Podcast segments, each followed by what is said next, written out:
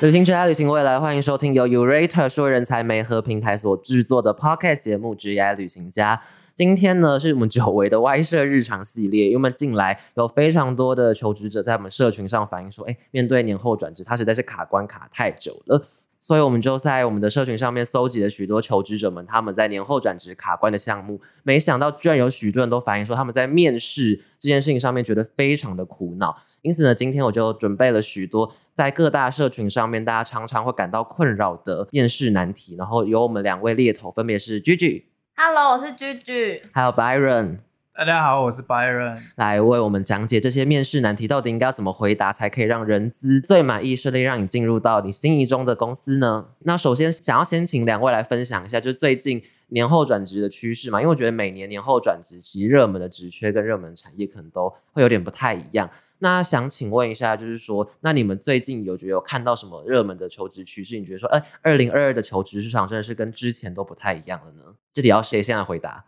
那我先好了，但我我讲的可能是比较 general 一点，就可能不是针对某个产业，就是呃，我们有发现说，其实现在越来越多的求职者，呃，以前可能他们都会主动投递履历，不论是你是很 junior senior 都是这样子。但现在其实，呃，连 junior 他们可能要渐渐从主动转往被动，就是让人家去触及他们，然后他们可能在求职方面的话，也会有很多元的管道，就不会只有透过求职平台，可能还有很多其他 Facebook 啊、各种社群媒体啊、LinkedIn 啊等等的。那其实现在的年轻人，他们就是也越来越厉害，会打造自己的个人品牌。那这其实算是他们被动被触及、被可能猎头啊或者是 recruiter 触及的一个方式。对，这是我自己目前可能比较观察到一个大方向的趋势。好，那在我这边观察到的东西，其实就跟分两个部分。第一个是在针对人选的部分，其实大家除了薪资之外，在意的东西越来越多。那我们有发现说，其实越来越多人在意在公司内部，还有在公司外部它的发展。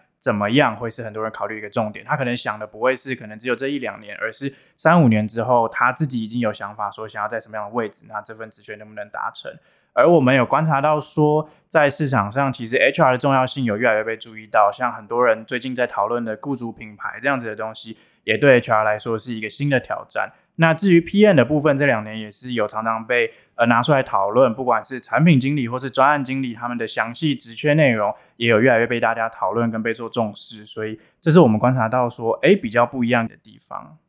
了解了，刚刚两位猎头大大其实都 分享了蛮多的 insight 在里面的，包含刚刚有提到说，其实现在的招募管道越来越多元，然后再加上现在求职者其实已经倾向于不那么喜欢去主动应征，无论是比较 senior 或比较 junior 的求职者，可能都有这种趋势。然后再加上就是，其实现在蛮多职业类别都随着数位转型的风潮，然后慢慢都开始浮上台面了。那像刚刚比如说居居有提到说个人品牌这一点，那你有注意到说，比如说有哪个你遇到的候选人，然后他们可能会因为个人品牌而有了不同的求职优势吗？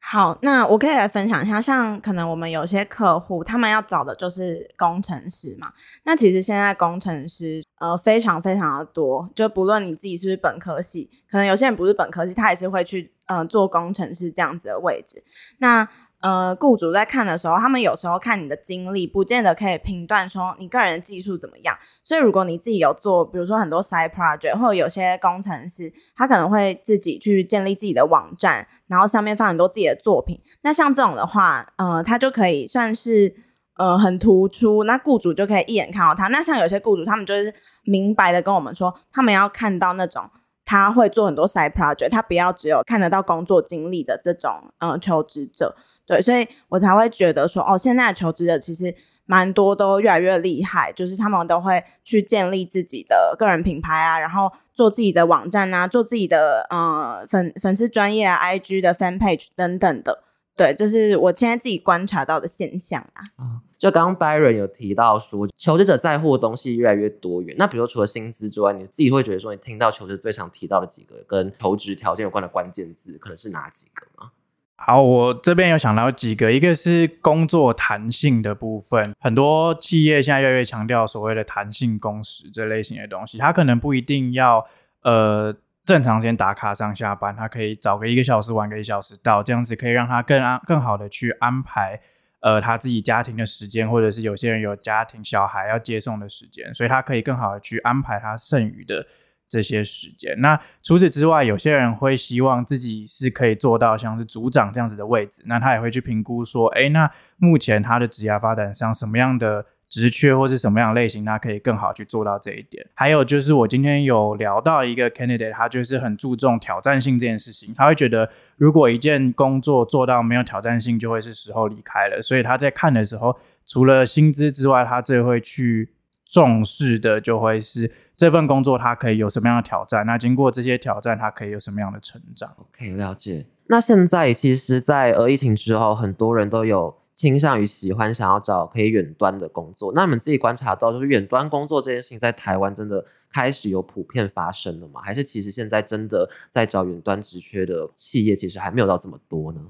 就我这边的观察，远端工作这件事情在台湾，其实甚至是在全世界都是一个还在实验性跟很前期的阶段。包含说，不知道大家有没有看到最近的新闻，其实海外的像 Google 这些公司，也有慢慢的在让员工回到办公室，采取可能偏混合型办公，或甚至完全回办公室的空间。那其实，在台湾一样，很多的企业在之前疫情的时候，其实是会倾向做全员端，因为为了保障大家的健康。但是，一旦可以回到办公室的时候，更多人会希望采取的会是混合型办公，这样你既可以在跟同事面对面的时候更有效率的讨论，但是也可以保有自己的一些弹性的空间。所以，我觉得在未来，可能混合型办公相较于全员端办公会是一个比较明显的趋势。因为像其实我们自己办公室最近有开始算是部分实施混合办公嘛。有吗？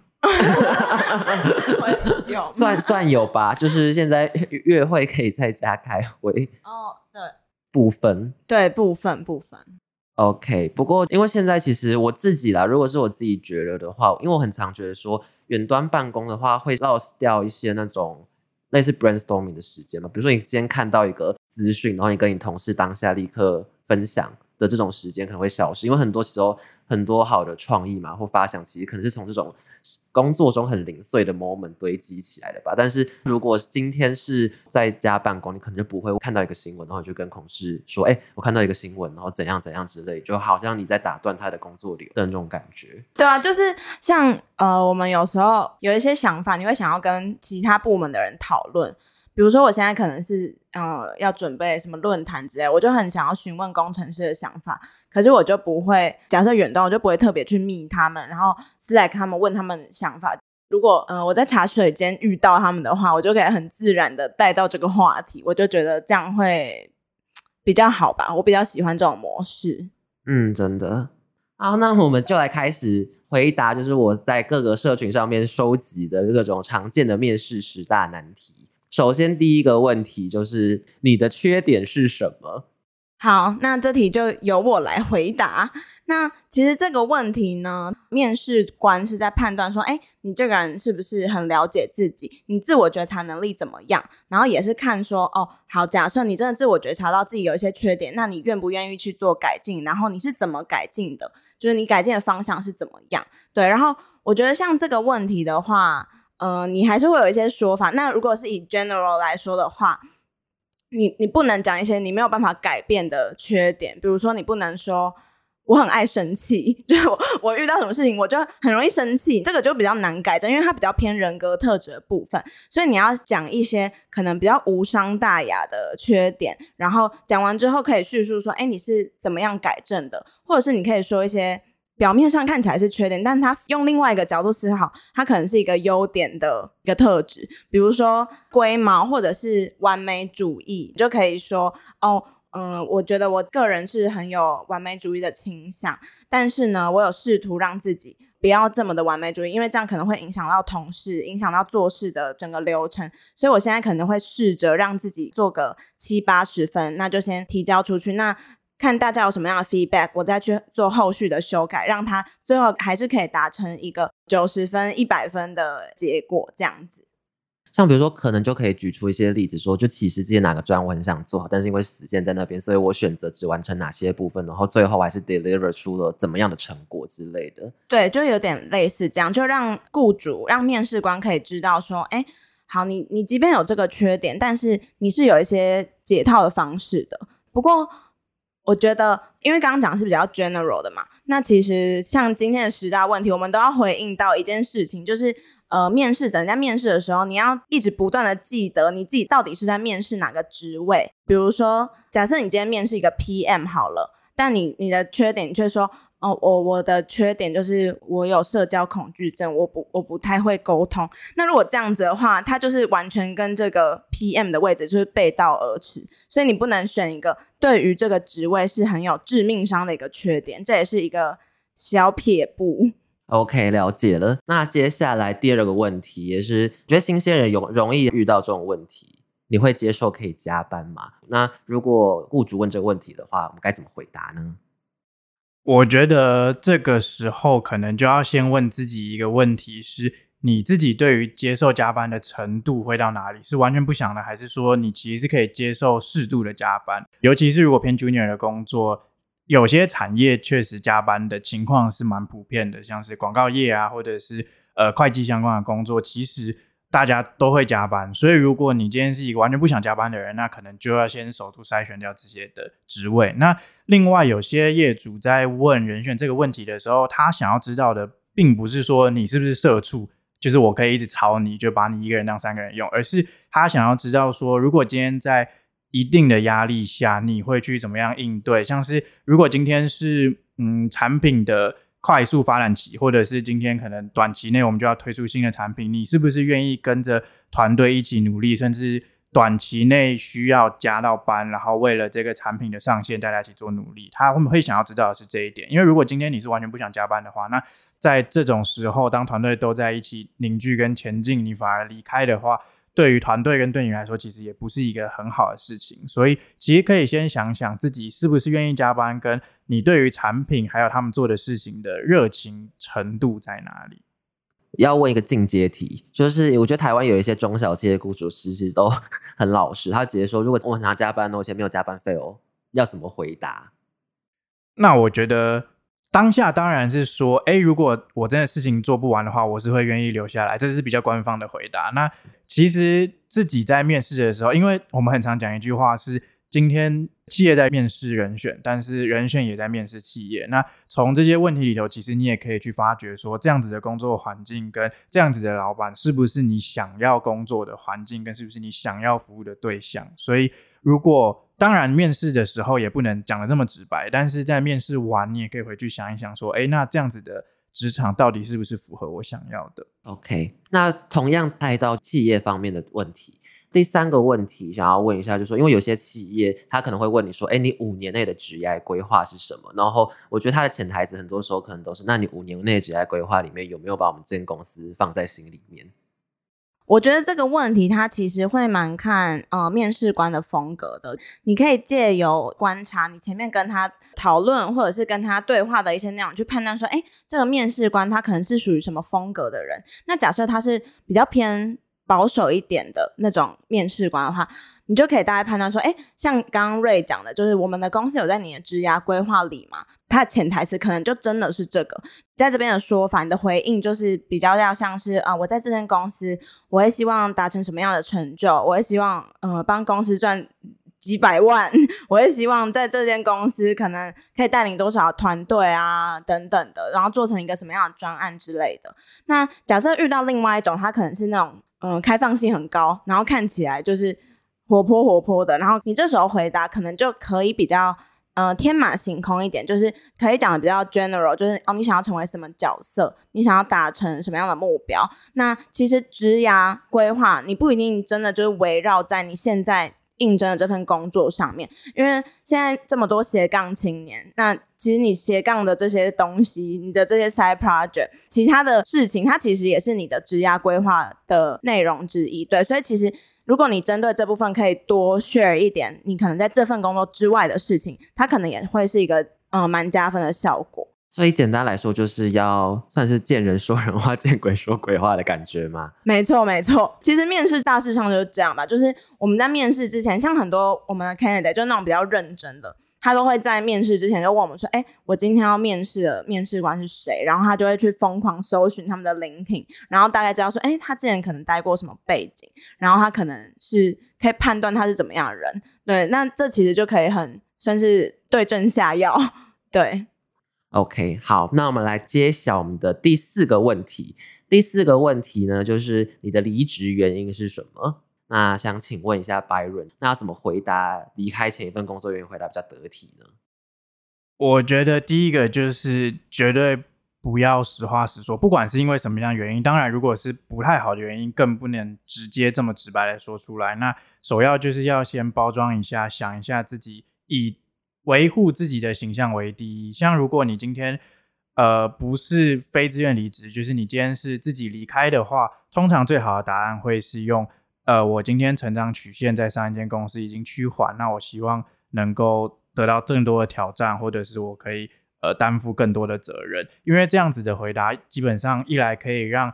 你现在的面试官觉得说，哎，所以你今天想要离开是因为你的成长性跟你的积极性，那相对的他对你的印象可能也会稍微好一点。那如果今天是因为呃一些比较负面的原因的话，也不需要就是太担心，因为其实每个职场环境都不太一样，但是。呃，也不要这么直白，直接说，哎，我可能是被同事排挤，或者是因为我讨厌我现在主管，可以用说，哎，我觉得前一份工作的职场环境其实跟我自己的期待不符合，我希望的可能是更活泼或者是更扁平的环境，这样子用比较 general 的方式去带过，因为其实这样子讲出来的话，一般有过很多面试经验的人其实也可以大概了解，但是大家都不要把它说破嘛，所以面试官可能就会追问说，啊，那所以期待的职场环境是什么？可能心里要自己有个底吧。对，确实。那通常在准备这样问题的时候，我们也会先去了解说，哎，那今天你去面试这间企业，它大概是什么样的一个氛围，或是什么样的一个环境？所以当被追问到说，哎，那你自己的期待是什么的时候，你也可以针对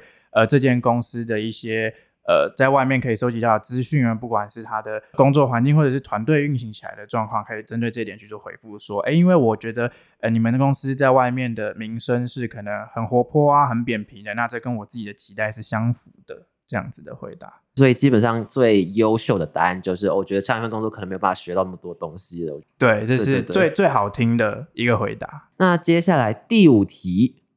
我觉得我要开始营造一些戏剧性的，影响，不然大家现在对于题目下一题是什么好像没有期待感了。可以在心里想说，哎，头痛的题目是哪一些？然后说不定下一题就是你脑中想的那一题。好，那再来第五题的话，就是当你的工作业务或你专发生问题了，那你会怎么选择去跟你的主管做交代？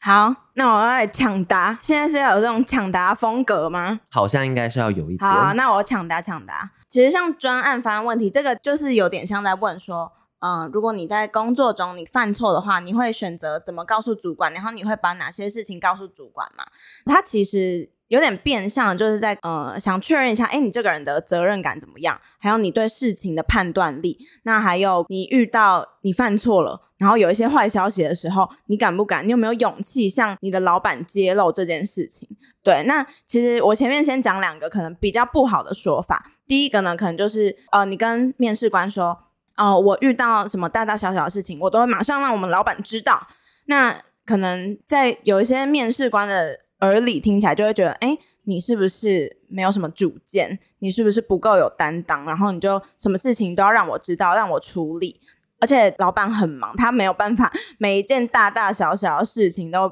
在那边听你说，然后帮你去想解决方法。对，那再来，呃，刚刚这个也是一个比较不好的回答。那第二个回答呢是。哦，如果遇到小事情，我我就自己处理啊。如果我没有办法处理了，我再跟老板说。那这个的话，也会让面试官会有点担心，说，哎，你会不会遇到什么呃小事情，但是你却不跟我说？那你只有遇到大事情，然后已经无法收拾了，然后才丢烂摊子给主管去解决。对，所以其实第二个回答其实也不是说太好。那其实有一个蛮好的呃说法呢，你就可以说，呃，在我。自己职责范围内的事情，就是如果不会影响到大局，不会影响到对外形象的这种问题发生的时候，我就会自己马上处理。那你处理完之后，也不是说哦，我处理完我就默默的不要让大家知道。就你处理完之后，你还是要回报给主管，让主管知道说，哎，我遇到了这样的问题，然后我马上做处理了。那事情已经处理完了，就直接让主管知道，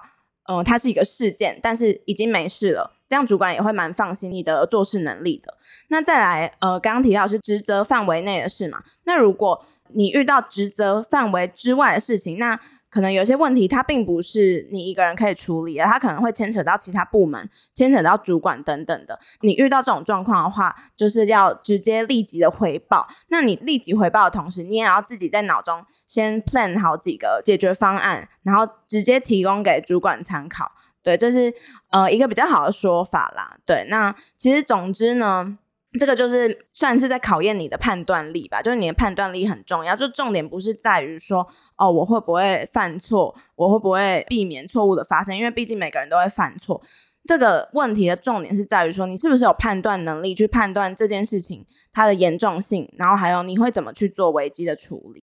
像比如说，如果今天你的问题是啊，昨天不小心把那个公司的盆栽摔坏了。如果是遇到这个的话，我就是会。当天晚上就立即去买一个一模一样的，然后假装没事，这样可以吗？好了，我应该还是这是小事，这是我们刚回到啊，就是职责范围，我不会影响到大局，不会影响到对外形象的事。我就会立即买一个一模一样，然后买一模一样的植物，然后隔天跟 Lydia 道歉。哦，Lydia 是我们老板补充。那我们再来进入第六题。第六题的话也是跟你的主管有关系，就是当你跟主管或者同事意见不合的时候，通常会怎么处理呢？哎，这个部分我来回答哈，抢答嘛，对不对？那我觉得 一点激情都没有，因为我看大家动作都很慢，我就慢慢来。那我觉得这种时候，通常大家意见不合，有的时候你在讨论的当下会发生很多的争执，所以。这种时候最好的方法就是先给对双方十到十五分钟的时间，先冷静下来，并且针对呃你们问题的症结点，可能列个两三点你的想法。那等你们都冷静下来一点，时间过完之后再来做讨论。那这种时候如果可以的话，通常都会看能不能有个第三方在场，因为一方面是当有第三方在场的时候，他可以呃作为中间人比较好去调节双方的情绪。那同时如果在两边的问题，产生了一个纠结的状况的时候，也可以请教看看第三人的想法。那如果今天是在专案这种类型，就是牵扯到的问题不只是呃两个争执的人双方而已的时候，也可以请整个相关的 team 或者是呃利害关系人一起进来参与这个讨论，甚至是用投票的方式，让大家可以各自去分析说，哎哪一边的回应或者是哪一边的说法会是比较好。但是切记不要在当下把情绪都发泄出来，因为毕竟职场还是一个强调。公事公办的场合，而且大家其实不管意见再怎么不合，其实都是为了公司的整体利益跟整体要往好的方向去走，所以其实不要轻易的感情用事。就其实有些职场环境，它还是会你有办法去适度的去讲出你的内在情绪或感受在的，但有些职场的话，可能对这种事情的容忍度就会比较低。对，就是要把握好那个分寸，不然有可能上一秒你还在发泄，下一秒你就白了，也是有机会。他说：“你这怎么爱生气？” 扯回到那个，没错，不能说自己爱生气。对，好，那在第七题的话，对于习惯谦虚的儒家文化的孩子们来说，应该会特别难回答。那就是你觉得跟其他竞争者相比，我们最该雇佣你的理由是什么呢？好，叮咚叮咚。居居来回答，其实我可以后置音效了啊。好，不不好意思，我自制音效，我自制音效。好，那嗯，其实这个题目呢，它其实也有点像是我们刚刚前面第一题讲到的，就是你自己的缺点。就这其实也是一个算是考验你自己自我觉察能力，你有没有了解到自己的优势？那这个其实它有另外一个很重要的元素，就是你也要必须了解你现在到底是在应征哪一个位置，因为。他这个也不是说你就可以，我有什么优点，我就可以随便乱讲。比如说，哦，我超会跳舞，但是你印证是一个工程师的位置，那没有什么用，只有尾牙的时候有用。对，所以像这个的话，你就必须要做好连接这件事情，就是你今天应征什么职位，那你就要跟自己的优势，跟你自己过往的经历去做连接。那如果被问到这个问题的话，其实你就是要把握机会，因为这等于是面试官让你有再一次的机会，可以去宣传自己。嗯，你是可以为这间公司带来很多价值的，或者是你前面有一些在面试之前你很认真准备，但是你前面一直没有机会提到的地方，那这边的话你也可以把握机会，就是好好宣传一下你自己。那像有些呃可能新鲜人就会想说，哎啊我我就什么工作经验都没有，我就只有办过素营啊怎么办？你之前真的在学校的一些经历哦，比如说我之前没有做过行销的，比如说我没写过文案啊什么，但是。嗯，我参加了正大精选奖，然后我就变得超会写文案，从中去学习，然后帮粉丝专业累积了多少的粉丝数量之类的，就可以展现说，哎，你的学习能力是好的，你的学习速度是快的。那其实这对于呃公司来说，它就会是一个蛮不错的事情。然后你也可以提到说，呃，你加入这间公司的动机是非常强烈。就如果你是一个新鲜人的话，那这其实会是蛮重要，因为特别是对于新创来说，我们就会很在乎。到底是有没有很强烈的东西想要加入我们，想要去学习，想要跟我们一起成长？那这有时候其实相较于你有满满的技能，你有满满的经验，其实动机对于新创团队面试官的眼里来说是更加重要的。就是说，讲说你爱学习，近期看到很多面试文章都会叫新鲜人不要这样子回答，但其实呃重点不是说不要这样回答，而是你不要这样回答之后，但你举不出一个你很会学习的实力。没错。OK，好。那接下来下一个问题就是，你曾经在工作上面遇到什么难关吗？那当时要该如何解决呢？好，抢答，抢答，抢答，抢，这样应该够吧？演够有，够有这个感觉了吧？演的。好，那这个问题其实我自己在求职的时候，每一份都会被问到，所以这个应该算是基本配备题，不管什么面试，基本上好像都会遇到过。那我觉得它有一个最大的重点，就是你要把。你遇到的这个难关，跟你现在在面试的这个职缺做一个连接。就像如果你今天是面试 PM 好了，那你可以从呃沟通问题上下手。如果你今天遇到了一个呃在跟各个团队之间做沟通协调的时候遇到的困难，你是怎么解决的？要让这个问题是可以回扣到你今天在应征的职缺，然后你可以去解释说，哎，那透过这个问题。我把它解决了之后，我有得到了什么样的一个经验？那这个经验是我可以应用在现在的。因为这个问题，其实雇主通常会想要了解的，第一个是你的反应速度跟你的抗压性，那再来就是知道你在遇到问题的当下是怎么反应的。那如果今天你可以把这个问题回扣到你现在在应征的职缺，雇主可以同时了解到说，哎，你在这个职缺上已经遇过什么样的问题，是未来你知道你不会再犯的。那相对的也是可以做一些评估。哦，我想要问一个延伸题，就近期之前好像算是有一些社群事件嘛，就是有个面试官可能问说：“哎，你遇过最大的挫折是什么？”然后可能面试者就讲了一个大学啊，我办宿营营队，结果营队上面的小朋友都没人喜欢我之类的。然后那个面试官就说：“哈，就这样子哦，像这类的，这么尴尬，这一类的问他，我记得好像蛮少看到说很多面试官可能会用这么直接的方式回答之类的。那就通常如果说像遇到这种最大的挫折，但是你真的觉得说哦，我人生是没有遇到什么客观定义上真的很大的挫折，那该怎么回答比较好呢？我觉得刚刚那样子的回答其实也没有不好，但是当下可能听到面试官说哈就这样子的时候，你会慌了。那我觉得其实就是可以针对你提出来的这个困境去做延伸。像他今天哈的时候，你可以跟他提到说，虽然这件事情看起来是小事，但是我认为它是难关，是因为。可能有 A、B、C 的原因，那它可能对我造成了什么样的影响？那透过这件事情之后，我可能成为了一个更好的 version 的我，这类型的，就是要有一个延伸，可以去反驳，或者是说去呃进一步说明说为什么我会把这个点提出来，就防御力要点高一点。对对对对对对对，你讲了一个论点，就是要把那个论点踩到底，你要踩到让他开始怀疑自己。没错，其实面面试就是决斗嘛，你今天。面试官刺你一枪，你要想办法可以挡回来。你不用刺他，但是你要挡得住。对，如果你停住了，你可能就血流自死。对，那接下来我觉得越有越有后面越现实。第九题就是，有些面试官可能问说：“你找工作找多久啊？那你之前待业那么久，你都在干嘛？”通常是可能针对一些，比如说他可能待业时间比较长的求职者，那通常有哪些比较好的参考的回答呢？那我觉得像就是时间的话，这个就是你就直接老实说，假设你今天真的就是休息了半年，你就可以很直接说哦，我休息了半年，那我到什么时候我才开始找工作？这样，那你这个时候就不要说哦。我这段时间我就是都在耍废，然后我就是当一个米虫，然后给爸妈养这样子。就是你可以多说一些，你可能我一边在进行自我的学习，我在进修，我在修很多线上课程，比如说我修了什么什么课程，然后也顺利拿到什么样的证照哦。一边我在理清自己的方向，理清自己要什么，因为我不会希望说，哦，我可能就是随随便便找一个工作，然后我也没办法做长久，就是等于在你在这段过程当中，你。一边在学习，一边也是在认识自己。对我觉得这是一个比较不会踩到雷的回答啦。那如果比如说，因为我觉得很常会遇到一个状况，是你在学习的东西可能不一定跟你当下那份职缺有关系的话，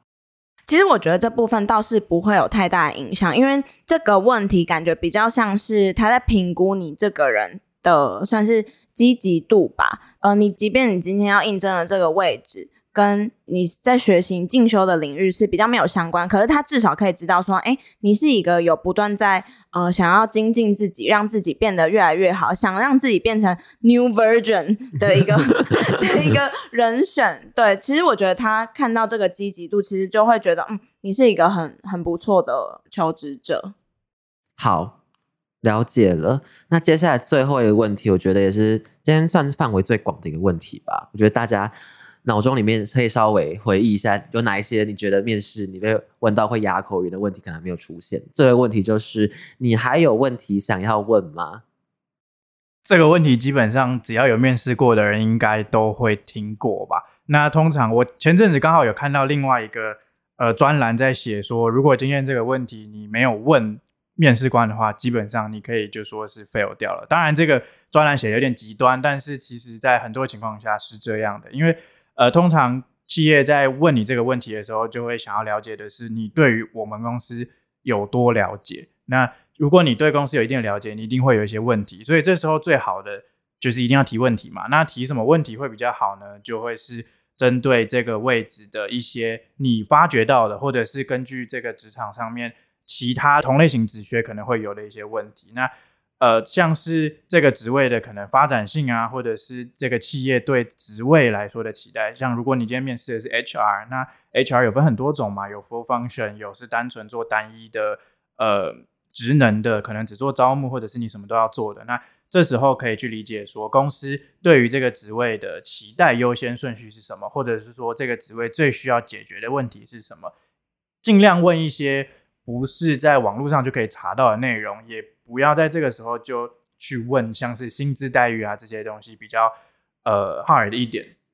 哎，但是我好像有看到有另外一派说法，说就这种这种时候感觉就应该要把比如说加班嘛或者福利制度问清楚。那你是有遇过说，比如说有些 HR 其实对这件事会比较反感嘛之类的？我觉得这个要看你是进到这个面试哪个阶段，因为通常现在面试会有分好几个部分嘛。那如果今天跟你面试的面试官，他如果是 HR 背景的，或者是说他就是公司 HR，那当然可以问这些问题。但如果今天跟你面试的人可能是 CTO、CEO 或者是部门主管、产品经理这样子的角色，那问这样子的问题就不太合适。我觉得一方面也是要根据今天面试你的面试官是什么样的职位，然后去提出相应的问题会比较好。今天感觉蛮多的点，其实都算是共通的。那感觉可以稍微总结出几个点。我刚印象最深刻，第一个应该就是，其实面试就是见人说人话，见鬼说鬼话。因为像刚刚有提到说，你今天前面面对的人是谁，他可能个性是什么，或比如他的职务是什么，你就要问出相应的问题。因为毕竟面试不是只有一关嘛。另外一个大的要点就是，你要回答任何一个答案，就算那个答案可能稍微不是那么正面，或者是比如说他可以用正面或负面去做说服，但你要提出一个比较有力的证据去说明那个答案是有说服力。像比如说你回答自己的学习力，你就要提到你很快速的学习，然后去 fulfill 一个专案之类的。对啊，就是因为像这种比较 general 的，嗯，比如说优点，就是我我很细心啊，我学习能力很好啊什么的，像这种就是，嗯，大家都会讲嘛。那你可不可以证明你真的是这样子的人？那像刚瑞有提到，就是不管是正面、负面，但我们还是会希望说，不论是哪一个问题，最后都还是可以回到一个很正面的结尾，就是我真的可以改，我愿意改。我即便有我爱生气，但是我可以克制自己不要生气，我去吃药。这种 就是那种华人电影的结尾方式，就是都都是家和万事兴。对对对，就是我们要走一个 Marvel 路线，不要走一个 DC 的路线。好，了解哦。这个我觉得这个举例是不是很好？好好，我觉得这可以当节目标题。就这集标题说面试请走 Marvel，不要走 DC，大家就会困惑，想说 什么意思？会被大家听完之后就跟第一集一样，我们又被留言炮轰。会吗？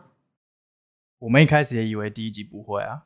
你说到时候会 Marvel 粉跟 DC 粉会在下面吵架起来，这样。然后说你猜 Marvel，你猜 DC，这样我们的那个 Podcast 的那个方向就可以往就是可能电影评鉴之类的方向去 发或，是黑红的路线。我现我现在已经置那个于身外之物了。反正流量没有好坏，它就是流量。对对，好，那所以今天其实有两题是就是最近近期 IG 上面蛮多人提问的问题。然后第一题就是他提到说他自己是一个面试很容易紧张的人，就面试官问你说哦，你最大的难关是什么？说哦，我觉得最大的难关就是他可能会很卡，还干嘛的？那你们这边有就比如说两位接触到的面试者，有一些可能是相对比较内向的人，那你们会提供他哪一些的小建议或比如说心法，让他可以在事前让自己没那么紧张呢？好，我这边可以先来 share 一个，就是我也是刚好最近呃有聊到一个一个朋友，也算是一个求职者，那他就是一个对于自己的面试会非常紧张的一个人。那可能原因就是因为他之前过去有蛮多次面试失败的经验，那这就会让他嗯会觉得哦，我是不是就是很失败，我很不会面试之类的。其实那时候我就有提供他几个建议，当然第一个就是你在呃，面试之前你一定要深呼吸，在外面深呼吸三大口，然后面试之前，如果可以的话，你就找一个安静的地方冥想，就不要一直去继续在那边背你的自我介绍什么，因为这只会让你更紧张。那再来第二个方法，我有提供他，就是呃，我叫他在自己的手机闹钟设。我很棒，然后让这个我很棒，他可能每一个小时都可以跳出来一次，因为这其实就是一个就是心理学，就是你一直告诉自己你很棒，你很棒，你要先说服自己你很棒，你才能去说服别人你很棒嘛。对，所以其实这是我那时候提供他的方法，然后他也照做了，我觉得很好笑。哎、你提供你在建议，然后你在照做，你觉得很好笑。对啊，对，我就觉得很好笑，但好像真的蛮有用的。嗯，大家是不是想要补充一些东西？我以前也是一个很容易紧张的人，然后我通常面试的当下，如果遇到很紧张的状况，我会就是稍微掐一下自己的大腿，或者是掐一下自己的小腿。哦，其实我也会、欸，对对对，就是因为你一旦感觉到痛觉的同时，你就是你瞬间会有一个好像突然镇定或是被拉回来的感觉，所以有时候如果太紧张的时候，可以捏一下自己的大腿，然后把自己的注意力抓回来。然后刚刚看到，其实算是有一个延伸题啊，就有人说，说面试官遇到一些问题，你可能会下意识想要回答“哦，对啊”，或者是“那就就是这样子”，但你不能这样子回答。就有些问题真的会让你词穷，但是你可能答不出来，但是你当下又怕尴尬的话，有什么比较好的，比如说话圆场，或者是让它自动带到下一题的方式，或者是如果在面试直接说“哦，我不知道这一题”，这样是会被扣分的吗？你的意思是指说问被问到一个你不知道该如何回答问题对你可能就当下就词穷。那我自己觉得可以的做法就是，好，如果你当下就是哦，你有点想不太到你要怎么回答这个问题，你就可以去附送一次那个面试官的问题，就说，哦，你的意思是这样这样这样吗？那你同时也不是说你就是直接问，你在脑中也要思考，就是你等于是帮自己多争取一点时间去想想看，我要怎么去回答这个问题。那假设他再附送一次，你还是不知道，你还是不能说哦，哦我不知道、欸，就不能这样，就是你可能可以用比较委婉的说法，比如说，嗯，这个问题可能我过去没有接触过，我我可能比较不清楚，那就你还是要应急出一些东西他啦，是吗，白人？是没错，而且我觉得通常有时候就是你作为一个面试者，你听不太懂面试官说的问题，不一定是你的问题。就有时候，因为不是所有的面试官都是呃每天都在面试人，所以他有时候也不一定这么的了解面试的技巧跟问问题的方式。所以有时候像刚刚菊菊有提到说，可以附送一次问题，除了帮自己多争取一点时间之外，可能这个面试官下一次说出来问题又跟他第一次的说法不太一样，那这时候你可能就会抓到说，哦，其实他想听到的是什么东西，所以有点像是多给自己一次机会，然后顺便也看看面试官会不会用不一样的方法问。哦，我觉得有可能也，比如说，你可以用自己的话把他的问题算转译一次吧，就是哦，所以你的意思是想要表达说，然后怎样怎样怎样怎样怎样，然后他说不定就会给你一些就是更多的提示，或者是他想要听什么东西，然后你就可以抓到一些点去回想，就你过往的经历还干嘛的。对对对对，就是从他讲的这些东西里头找到一个点能够回应就可以了。好，就简单来说，就是 you can say that again，乱用英文俗谚。好，那我们今天最后一个问题就想要问到说，之前前阵子在我们的社群上面有很多人都在提到说，那万一今天遇到面试官，他可能问了一些太隐私的问题，但你当下可能觉得不太想回答之类的问题，那有什么比较好可以避免尴尬，但是你也可以避免到回答这件事情的方法呢？像比如说，呃，他问你说你有没有怀孕的计划，就有些面试官可能真的会这样子问。我觉得，如果你今天遇到面试官问到这么私人的问题的话，尤其是如果又是第一次面试的话，你自己内心也可以去稍微想一下，说，哎，那我会想要在这样的环境工作吗？因为其实，呃，劳基法上面是有规定，这些东西就是这些比较私人隐私的问题，是有可能牵涉到一些法律争议的。那如果今天他在第一次面试的时候就这样子提出来的话，是不是也有可能代表说，其实这个职场环境并不是真的这么的透明，跟这么的符合法律上面的规范？当然不是说一定不符合，但就是他可能会有这样的疑。我自己观察，好像是有一些中小企业，他们可能不一定会有专业的人资，因为像比如说刚刚提到说劳基法规定，那可能是人资工作者，他可能会对于哪些问题可以问或不能问比较了解。但有些公司可能是，比如说主管或老板他自己面试，他可能想到什么就问了，甚至他有些时候他可能想要表达倾听，说哎什么星座的，或什么你什么血型的。但这有时候其实本质上来说，可能会涉及到就业歧视。对对对，那我觉得就是可以分。如果今天你是觉得无伤大雅的问题，你当然可以简单回答。但是如果今天比较牵涉到隐私，像刚刚提到说有没有怀孕计划这件事情的话，其实可以打哈哈带过，就是说，呃，我目前没有想到那么远，就是未来事情可能未来再说，目前没有特别去做一个规划，或者是也可以稍微提醒他说，呃，这个部分可能涉及到我的隐私，不太方便，就是在这边直接透露这样。就有点像是，如果长辈问你说：“哎，之后想要做什么？”说：“哦，没有，不知道啦。”就我觉得之后可以再想想看，就有点像在跟长辈 讲话的感觉。就大家过年都会经历一次，应该蛮熟悉这种讲话方式哦。所以就在在另外一个结论，就面试有些环节可以当做过年去做回答，可以这样总结吗？可以，可以，可以，可以。好，那我们今天的。我面试的问题就大概到此告一个段落。然后，如果今天就你还要想到哪些面试问题，它可能也是很常出现，或你真的觉得很困扰的话，其实就在欢迎随时私讯我们的 IG 或者我们的 Facebook 粉丝专业，然后我们的 Gigi 跟 Byron 都可以回答你。那我们之后在这个礼拜六，就这礼拜六三月二十六号，就会有我们的二零二二 Urate 数位职业博览会，总算要重出江湖了。那我们的猎头会带来专属他们自己的分享时间。没错。哦，你说我们的猎头可能会有一些小活动，这样子吗？呃，对，我就是要表达这个意思。哦，对，我刚刚在帮自己争取那个思考的时间，我刚刚就是也在示范，大家有听到吗？对，那那我们猎头呢，在三月二十六号。数位职涯博览会的时候呢，首先我们有的第一个小活动就是我们在两点多的时候会有一个很精确，对，两点多，两点多大家记好，应该是两点三十分 到两点五十分，这个时候呢会有一位呃猎头叫做居居，就是我本人，会 谁准你用第三人称称呼自己啊？你是日本女生吗？对，我是，